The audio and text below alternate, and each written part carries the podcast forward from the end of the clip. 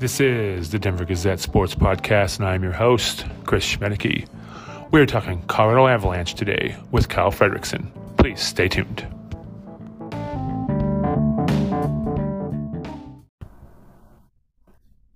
Okay, we are joined by Kyle Frederickson to talk a little Colorado Avalanche hockey. Kyle, how's it going? Going good, man. Uh, wish I was out in New York on the East Coast swing, but uh, was a, a, happy observer on TV to a great game last night. So. Yeah, that was pretty. That was a entertaining from start to finish for sure. Um, real quick before we dive into the game, the you know the Avs have started out. I, I wouldn't call their start slow. I heard the ESPN broadcast kind of said that, but they're four two and one. They're atop the division. What are your thoughts on that? Yeah, I wouldn't call it slow. There was a few games where they certainly didn't look like the defending cup champions, but it's an early season point where this team is trying to gel, right? It, it, it's not every guy back from that team. There's a couple injuries that have shaken up the lineup. There's new additions to the squad. Uh, so yeah, I think in between the first game and the most recent game, there's been some ups and downs, but overall, I think it's been overwhelming, overwhelmingly positive for the Avalanche especially when you consider they got what could have been devastating news uh, with Gabe Landeskog being out for the first three months. But from what we've seen so far, it doesn't seem like that's going to stop this team from from being a real front runner uh, early in the season and probably into the the middle of the year as well. The, you know, they're almost kind of playing up and down to their competition, maybe because they did not look good in that Kraken game. Yeah, it's a good point, and I think that is sort of this trope in sports when you see a team struggle to an opponent who on paper just doesn't look as good as they are. I, you know, Jared Bednar would maybe would frame it differently. You know, I think he wanted to remind his guys how hard you have to play to win in this league. You can't send it in or or mail it in on any given night. Like if your motor isn't churning at 100%, like you're, you're not doing it right.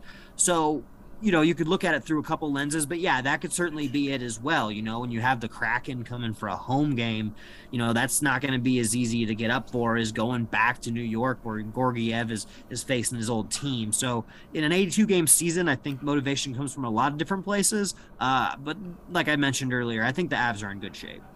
All right, so let's talk goalie. Let's talk Georgiev. He was outstanding last night. Um, He's been outstanding when he plays. Is he 4 0 1? Is, that his record?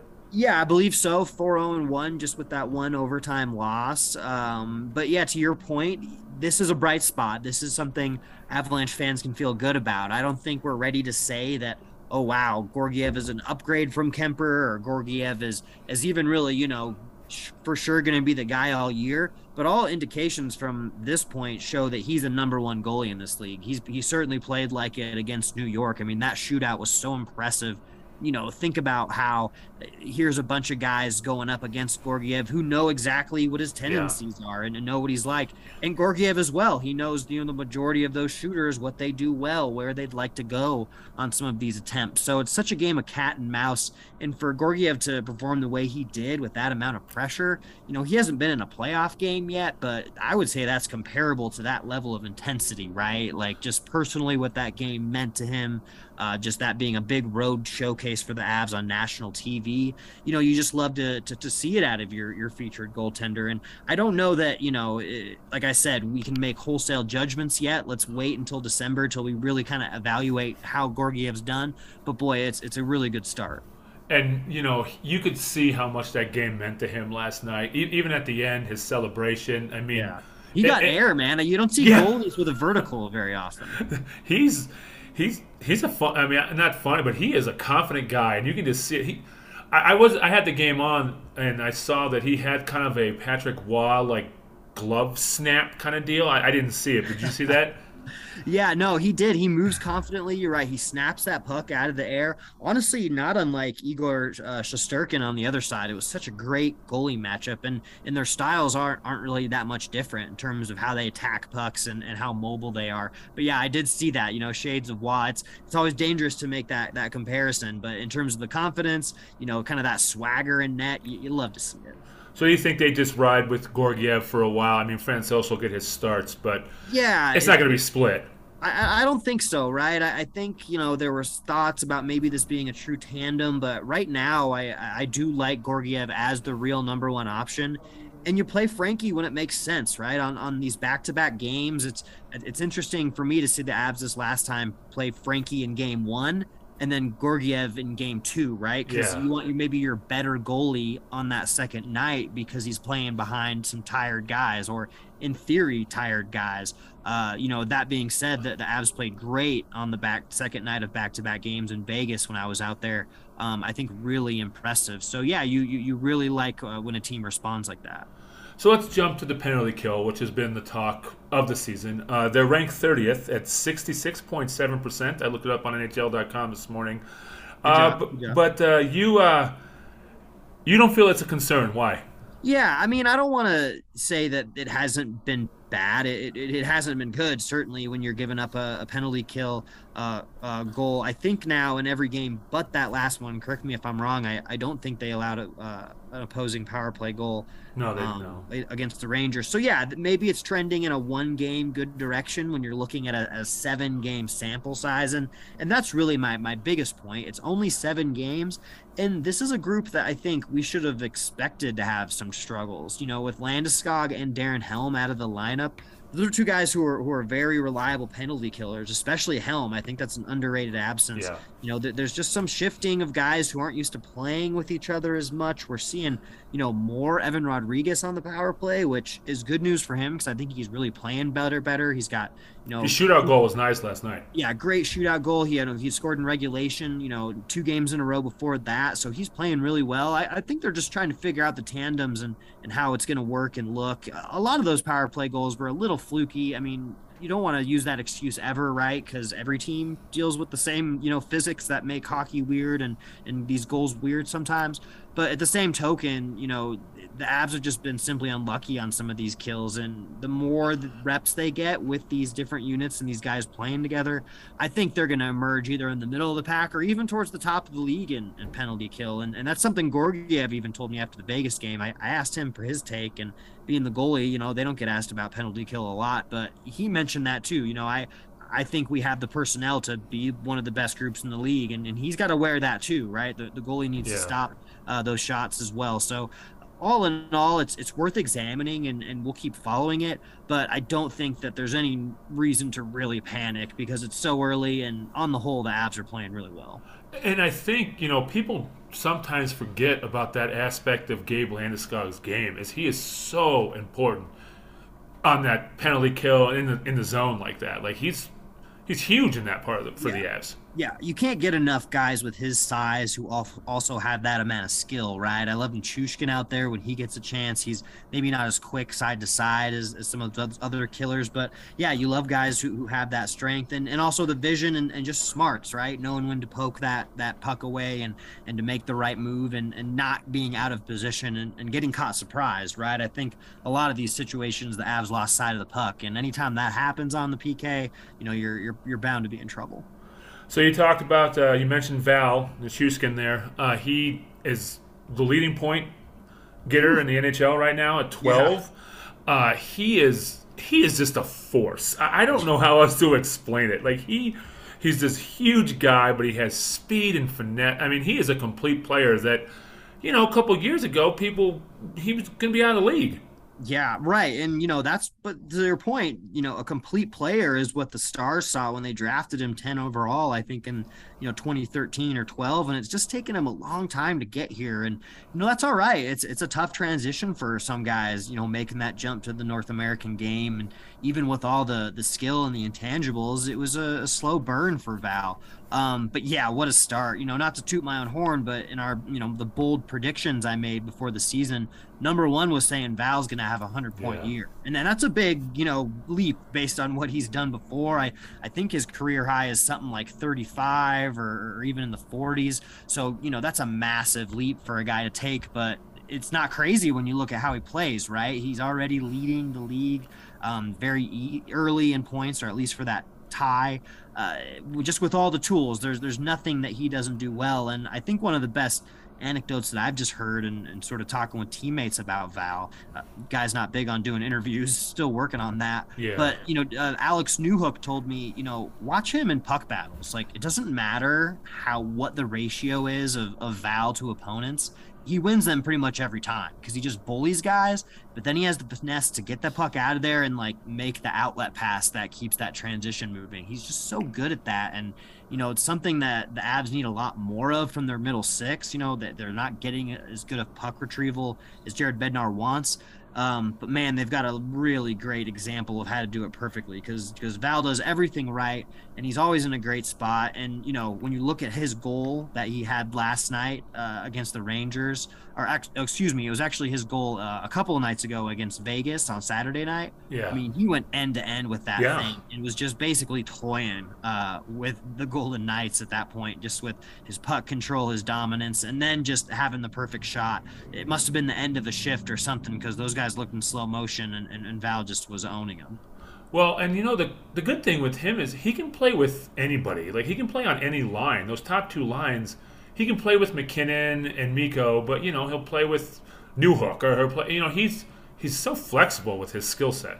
Yeah, and it, even in the middle of games, I think even Jared has, has been flexing him to that top line just to to get you know what more production out of it. You know, Artturi Lehkonen you know, putting him back on that second line. He's a great puck retriever, right? He's going to go down and, and get that thing and distribute it. And, and they need that. You know, Alex Newhook's pretty good at that, but but maybe not elite. So, you know, for Val, to your point, put him up, put him down. You know, he makes every line better. And I don't see him as, as being a guy who's going to have a lot of ego about that. And the truth is, is the real indicator is ice time, right? How much yeah. are these guys playing?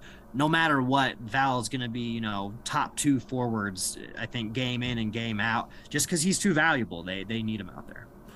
Yeah, so uh, let's wrap things up. We'll talk about this road trip. So they have is it Jersey on Friday and then back to New York on Saturday, right? Yeah, I believe so. We got the Devils, the Islanders. They get a little bit of time off uh, as they head out to Finland. Yep. Um, and then a couple games against the the Blue Jackets, a team that was kind of busy in the offseason, making splashes in, in free agency.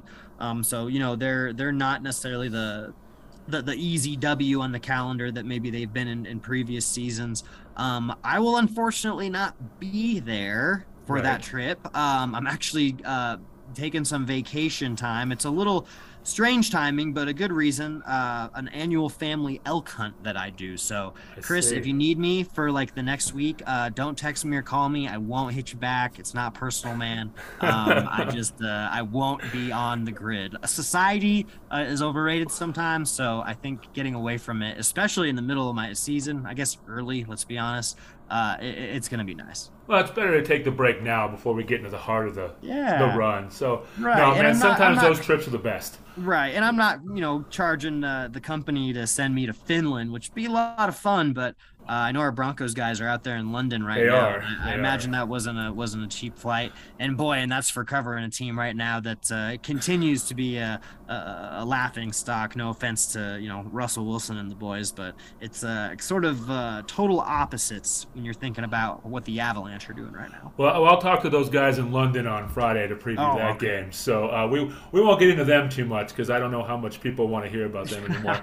um, but so yeah, and then you, will have a couple. When you're gone, though, there will be you'll have a couple stories that we can put up on DenverGazette.com. Why don't you uh, talk? I'm really interested in one you were telling me about about Jared Bednar's hunting skills.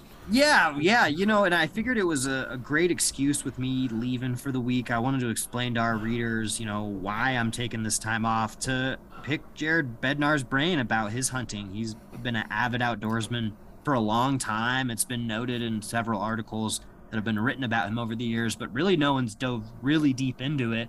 But I tell you what, man, this guy is intense. He loves it. He lives for it. It's a short off season for an NHL coach. You know, he's got to use his time wisely. And for Jared, you know, an entire week out there sitting in a hunting blind, you know, hunting trophy whitetails with his buddies that, you know, he played minor league hockey with uh, that that's sort of his go-to move, and I appreciated him telling me about it. And I talked to a hunting buddy of Jared's. Uh, should make for a, a, really fun piece and tying in my own experience, right? I think for me and Jared, this is a, a chance to to talk about something non-hockey that allows us to get to know each other better. And you know, when you're around someone as often as we are, writing about him every day, asking a ton of questions, that that goes a long way. But in addition to that, you know, the boys are going to Finland, and um, of course that means Mikko Rantanen and Artturi Lehkonen going home, right? Yep. That's a cool storyline. Uh, those guys are proud Finlanders, and, and, and they're going to be back in their home country with family and friends there. Um, so, you know, I'll do a little bit of a dive in, into what that means for those guys. Goalie coach, uh, you know, Juuso uh, Par- uh, if, sorry if I bit, butchered that. He's got a, a tough name. Um, you know, he's also from that part of the world too. So it's it's it's great to to see those guys and their excitement to bring the game there. Um, and good on the NHL for expanding yep. their brand, just like the NFL this week uh, with the Broncos in London. Um, I think anything you can do to make your game more global and inclusive is a good thing, right? I mean, these are communities that that don't get to see hockey at this level, and and where a lot of these guys are from. So um, I think it's meaningful in, in a lot of ways, and, and that story will will really kind of capture that. You know, one quick thing on on Coach Bednar. Um, I, he seems like such an interesting guy, and we and you and I have talked about that before, and I had to laugh because I had the game on last night, and my seven-year-old daughter walked in the room, and Bednar was on the screen, and her words were, "Why does he look so mad?" And I just said, "Well, no, he's just a really, really intense guy. I mean." But I told her like, but I hear he's a very interesting guy and, and he's fun to talk to.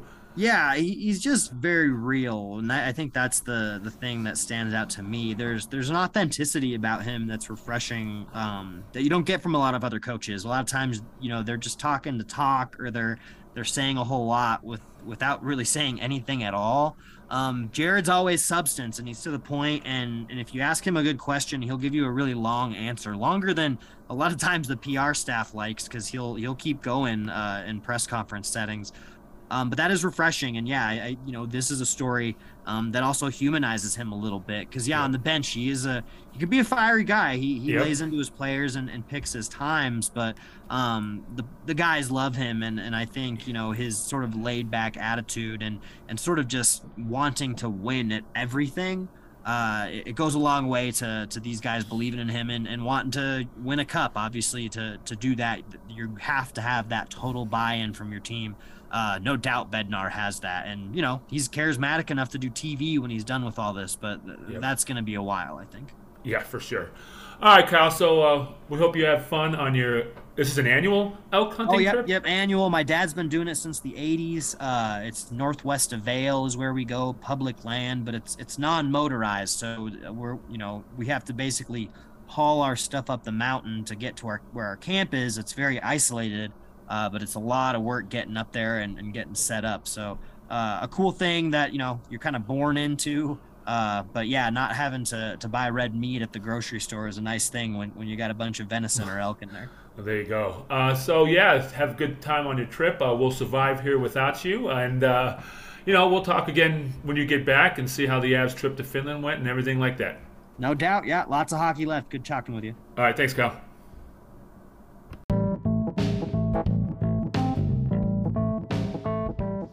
Thank you for listening to the Denver Gazette podcast. Make sure to visit denvergazette.com for all your local news on Broncos, Rockies, Avalanche, Nuggets, and much, much more. We'll talk to you next time.